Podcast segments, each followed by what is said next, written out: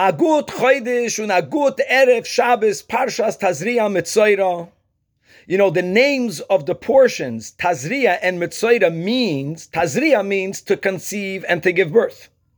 Mitzoira is one of the names of Mashiach. Mashiach is actually called the leopard, the Mitzoira of the house of Rebbe. Tazria Mitzoira means that this is the Parsha, this is the weekly portion in which we conceive and give birth to Mashiach. How do we conceive and give birth to Mashiach? One of the themes that the Rebbe mentioned time and again is that even if the Jewish people have no other merit other than the fact that we continuously and deeply anticipate his arrival, this in itself will justify and will bring about Mashiach's coming mamish now, as we say in the prayers. Es Tzemach David Avdecha Meheiras Atzmiach, right? The blessing about the, the sprouting of, the giving birth of, the revelation of Mashiach. And we conclude that blessing by saying, you know why he's going to come? Meheira, meaning now, Ki Shuascha Kivino Kalayim. Because for your salvation, we awaited, we believed, we had faith, we had trust, we had certainty during the whole day. Our emuna and bitachon in the imminent coming of Mashiach is that which actually brings about the coming of Mashiach now, mamish. So, speaking about feeling and having faith and awaiting and anticipating, and how do we arouse amongst ourselves even such a greater faith and emuna and bitachon? And this is particularly good to dwell about now that we are just a few days off. Koyach Nisan we are already in the 30th year. That means 29 years plus ago. Chav Ches Nissen was the night that the Rebbe told us that it is our responsibility to mamish bring Mashiach. And as it says in Pirkei Avos, Ben Shloishim Lekoyach, mamish Ben Shloishim means that we are in the 30th year of Koyach, of Chav Ches Nissen. So we really have the Koyach now of making it happen. So if the way going forward is having more emuna and more bitachon, and the question is, like we spoke out last week, for how long can I believe? I'll believe, and then it's not going to happen, and I'm going to be disappointed. How do I go about it? I would like to share the following story with a practical suggestion. Many are familiar, either in person, certainly through his books, with the rabbi, Rabbi Abraham J. Twersky, Rabbi Avram Twersky, a phenomenal rabbi. He deeply affected the entire recovery world. Plus, he has many stories that he shares in public about his great father of blessed memory. His father, Rabbi Yaakov Yisrael Twersky, was a Rebbe and was also a communal pulpit rabbi in Milwaukee already from before the Second World War. And here the story that, that, that Avraham, today's Rabbi Twersky, relates about his father's greatness. During the Second World War, one of the Bachrim, there were a few Bachrim of his father's community, of his community, that were drafted, and one such Bachrim sadly became a POW, became a prisoner of war. And it's hard to be able to relate to the anguish of the family of the POW. I mean, they know where he was, but there's no way of having contact with him. There's the constant fear of, God forbid, the worst might happen and they were broken and they were having a hard time functioning.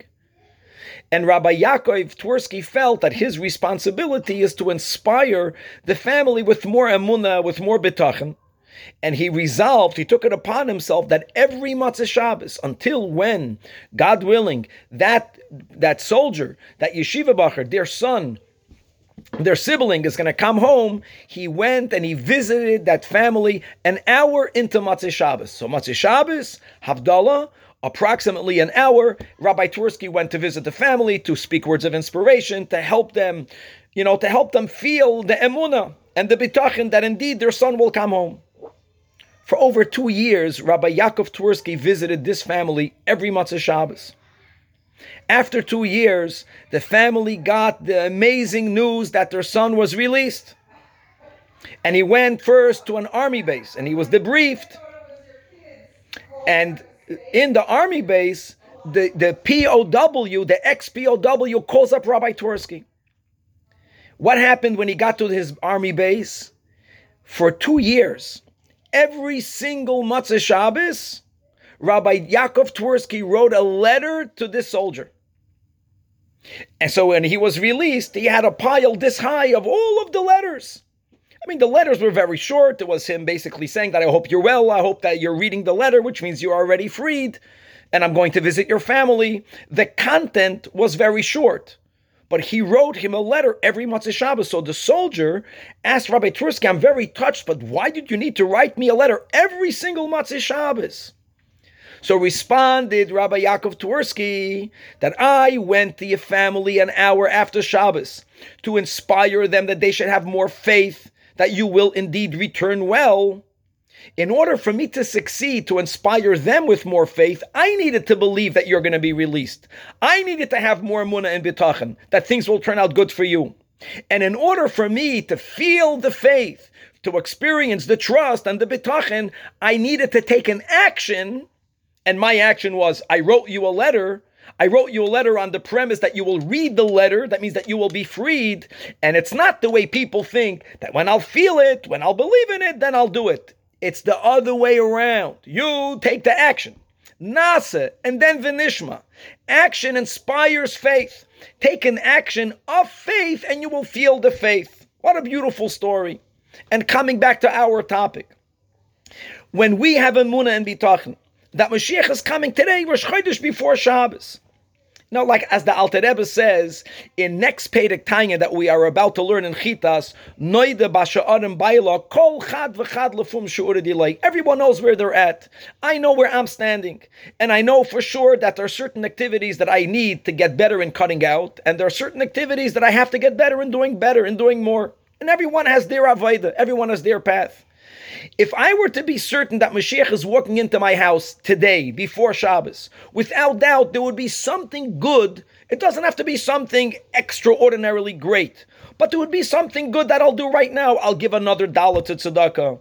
I'll cut out saying something not that positive, etc. Because after all, I am about to meet Mashiach. I gotta upgrade my my my my behavior. I gotta upgrade who I am.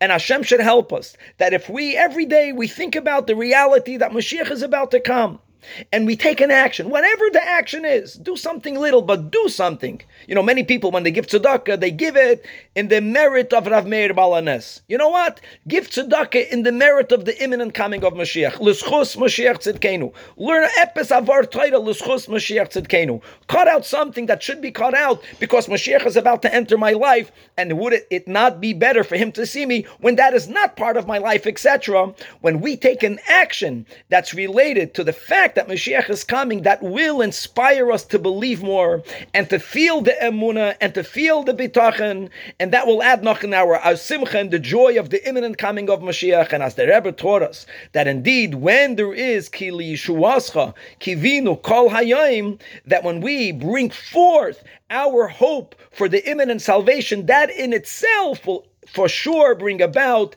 the Tazria Mitzaira, the birth of Mashiach, and Hashem should help all of us that we should today, before Shabbos, already celebrate together with Mashiach Tzidkenu. Amen. A good Chodesh un a good Shabbos.